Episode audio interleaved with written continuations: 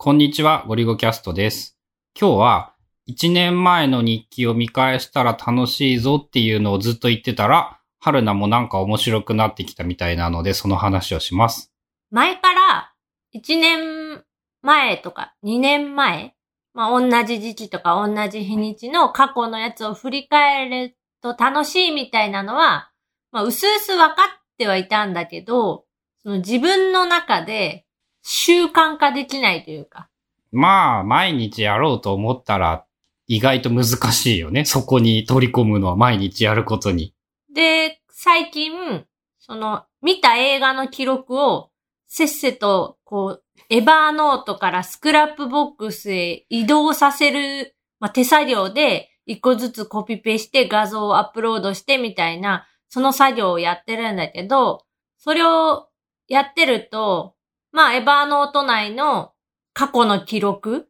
とかが、まあ、目に入るようになってて、今まではずっともう放置っていうか、タスクマの1日のログをエバーノートに送ってはいたけど、それも毎日送ってるわけじゃなくて、気が向いた時になんか2、3ヶ月分、1日1ノートずつレポートをこう、送って、送って、送っての繰り返す作業っていうのを、なんか狩猟みたいにやってて。うん、俺それを見ながら、むしろよくやるよねって思ったりしてた。で、記録だけはやっぱ残っている。エバーノートに入っているんだけど、それを見返すという、まあ、習慣がなかった。で、まあ最近その、よく触るようになって、目につくから気になって、こう、同じじゃあ月だけ、去年の8月分とか、去年の9月分だけでもちょっと整理しようかなと思って、1ヶ月分をこう、振り返ってた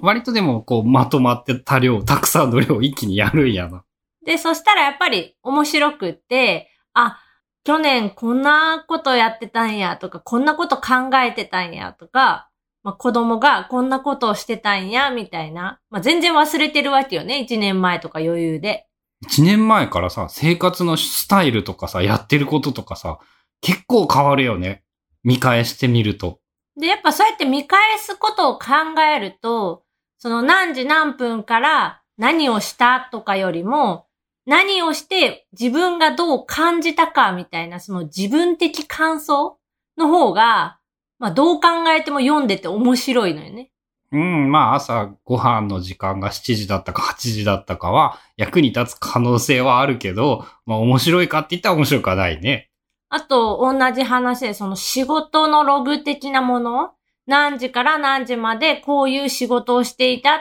ていうのも、その当時は多分請求書とか仕事どんだけやったかっていう1ヶ月まとめるのに必要なその記録ではあるんだけど、1年後に振り返ってこう活用されるかっていうと、全然いらない情報だなっていうふうには感じて、で、それも含めてなんか日記システムどうしようかな、うん、みたいな。まあっていうのを悩んでいて、前回、まあいろいろ、前回じゃないか、ちょっと前に、こうどうやったらいいかなっていう話を考えていた。え、その1ヶ月前を見返すっていうのはさ、1年前を見返すっていうのはさ、どういうタイミングでどうやるっていうのは固定化されそうなの？習慣化されそうなの？いや今んとこそれがなくって、どうしようかなって。ああ、べ、便利というか面白いというか、だからやれるようにはしたいけど、どうしたらいいのか？そう、どのタイミングですればいいのか、果たしてこう、毎朝、一年前のノートを見るみたいなのにする方がいいのか、まあ、月始めとかに、一ヶ月分こう、ざーっと見るのがいいのか、1ヶ月分ざーっとは疲れるでしょう。結構。30日を1秒で振り返って30秒かかるんだよ。1分で振り返ったら30分かかるんだぜ。うん毎朝その、一日分見て、その、す一日の中でなんかっていうのを見るよりも、流れで、あ、こういうことして、こういうことして、こういうことしてたんやっていうのの方がなんか面白かった気がして、ああ、じゃあまあ、例えば月曜日に1週間分とかかな。俺が思うには。いいんじゃないかっていうのは。たださ、月初も月曜日も結構やることがいっぱいあって、忙しいんだよね。一日のそのスケジュールというか。そこはあれはね、こう、どっちがいいかやね。俺、もうむしろ、週の初めとか月の初めとかっていうのは、もうできないものだっていう前提で考えるようになってきていて、そういう振り返ったりとか、そっち方面の準備的なものに時間とエネルギーを費やすようになってきた。昼間が忙しいはどういうことがある？なんかね、やっぱ午前中の方が生産性が上がるというか、作業が進むから、できるだけその余計なことはしたくなくって、で、今 iPad でバレットジャーナルのノートとかも書いてるけど、それを書く時間っていうのは午前中はまあほとんどない。いつやってるかっていうと前日のその仕事を終わる時間帯ぐらいになんとなく明日はこれしようみたいなのを計画して書いとくだけで、午前中は、まあ見ることはあっても、あんまり書いたりとかしないまあ日記見るの同じタイミングでいいんじゃないっていう、一日が終わりそうな時に、去年の明日は何してたかなっていうのを見た上で、明日は何しようかっていうのを考えればいい？とか？なんかね、その記録を見て、その明日に活かすみたいなことは全然なくて。楽しいからっていう。そう、ただ振り返って面白い、楽しいみたいな。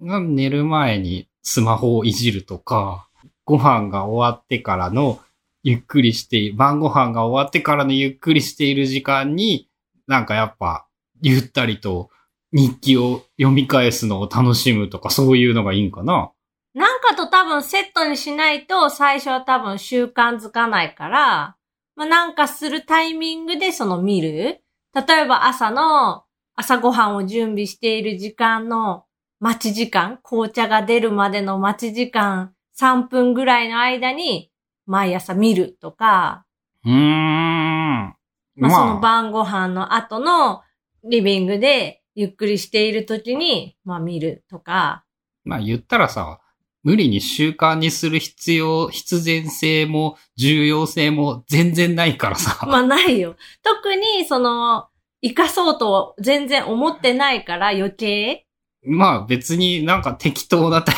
ミングでいいんじゃないかっていう気もするんだけど。その夜暇が、暇な時に日記を見るっていうのを、なんかこう、ノートに貼っておくとか、なんかそんな程度で十分なんじゃないっていう。まあそうだね。あとはその日記のフォーマットっていうのかな。その見て楽しい記録だけをこう抽出してスクラップボックスに入れた方がいいのか、それとももう今のままエバーノートに入っているタスクマのそのデイリーログの中に、まあ、ちょこちょこっとこう、記録が入ってればそれでもう十分なのか、みたいなのは、まだまだ迷ってる。確かね、前回言ってなかった気がするんだけどね、割と重要じゃないかって思うのはね、エバーノートはね、データを取り込むことに関してはね、多分未だに圧倒的最強のツールなんだけどね、1ミリも編集しやすくないんだよね。だから、タスクマのデータを取り込むことはいいんだけど、そこに日記を書くのはね、結構おすすめではないと思うよ。そのもう Scrapbox に書いてしまった方が自由度は高いというか、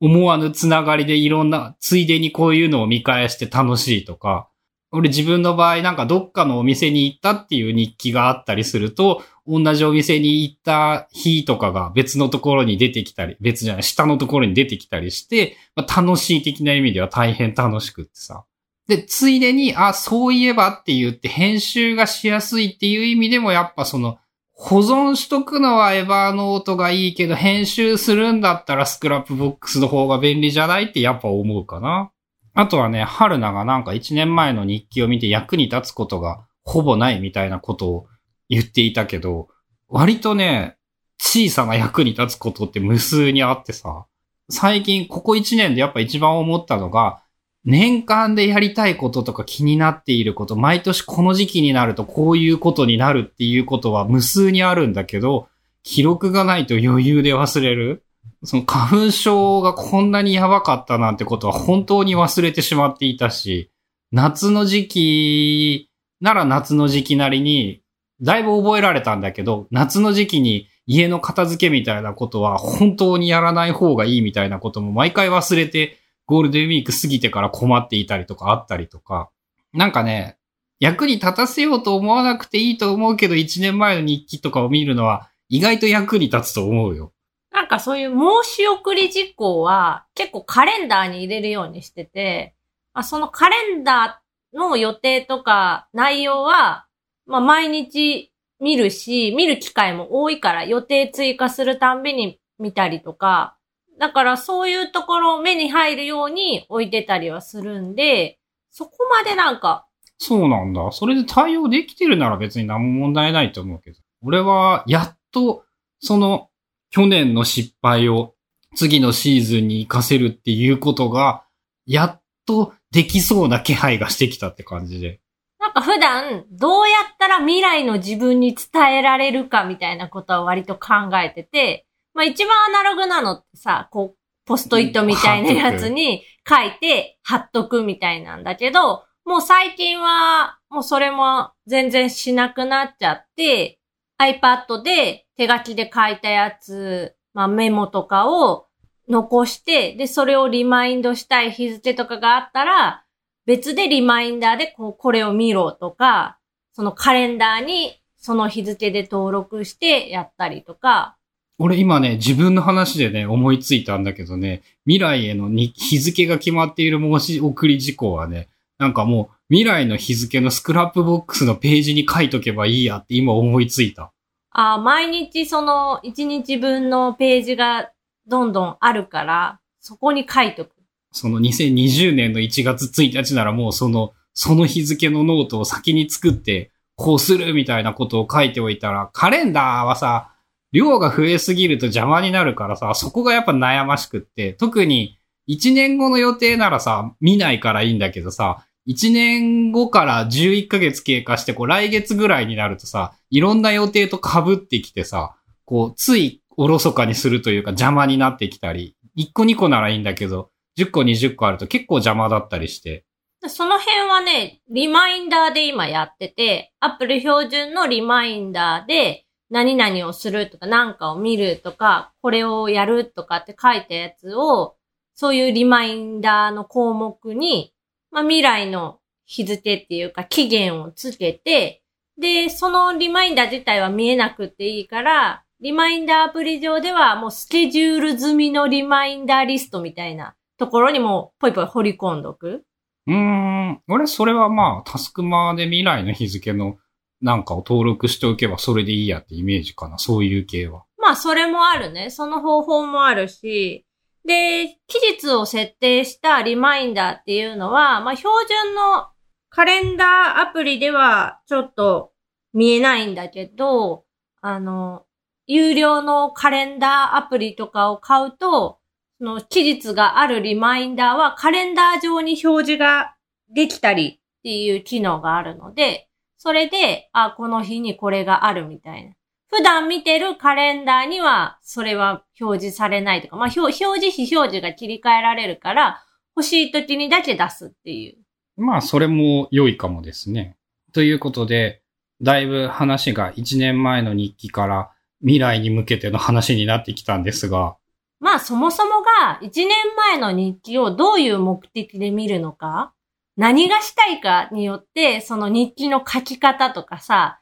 どこに置くかとかさ、その変わってくるから、まあこれこそ本当人それぞれのそのシステムがあるんじゃないかって思うけど。まあね、俺、その言ったら10年ぐらい日記書いて、やっと、こう、俺はこういうことが好き。こういうことが記録に残っていると、あの、嬉しいというか楽しいと感じるんだなっていうのが、やっと定まってきたっていうか見えてきたっていう感じやからね。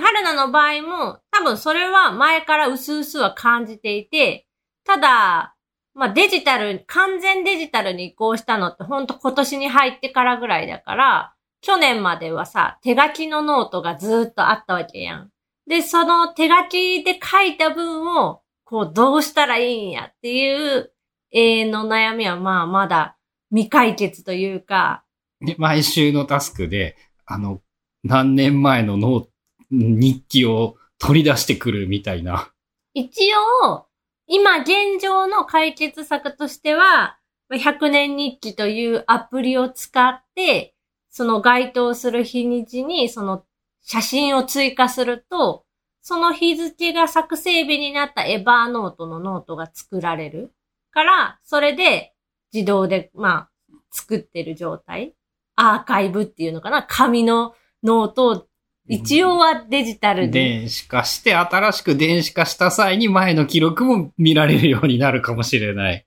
まあ、そ、それはいいかもね。100年日記アプリ。まあ、はっきり言って俺写真撮るのが結構面倒で、あの、1年分もやる前にやめてしまったんだけど。ということで、1年前の日記とかを見返してみると、結構楽しいだけじゃなくて、便利なこととかもあったりして、まあやっぱ日記書くのが楽しくていいですよっていうお話かなっていう感じでした。